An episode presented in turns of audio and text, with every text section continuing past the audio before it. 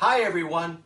As we celebrate and honor our veterans today, thank you for your courage, your patriotism, and your willingness to lay down your life for the freedom and liberty of the American people. I'm going to read a tribute about my great uncle during World War II.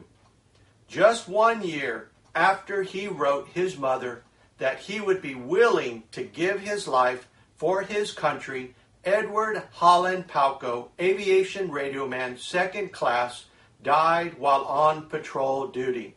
News of their son's death was received Sunday by Mr. and Mrs. George Palco in a letter from Secretary of the Navy Knox.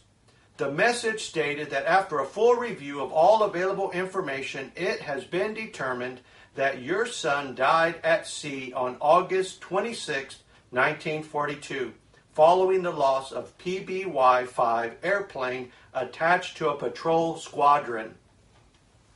On August 26, 1941, Edward Palco wrote to his mother while in a plane circling over San Diego and the Bay.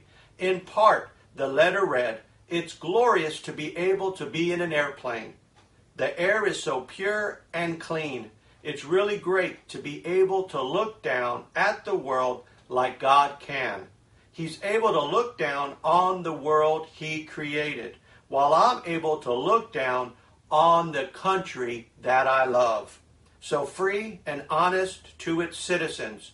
When you see how beautiful and peaceful it seems from the sky, you can see why big, strong men choke up when they hear the Star Spangled Banner and see our flag go by. Why men's blood boils and freezes even to think of anyone ever making America different from what it is now. You can see, although a man would much rather live, how he'd be willing to give his life for the old U.S. It makes my heart really full to know that I'm part of the outfit that makes it possible for the U.S. to exist as she does. And that's exactly what he did. He gave his life.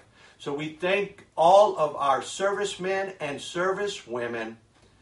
We must continue, though, to fight for the freedom and liberties of America and the American people. We can't let them slip away but we thank all those that have given their life, those that are serving even today. God bless you and God bless America.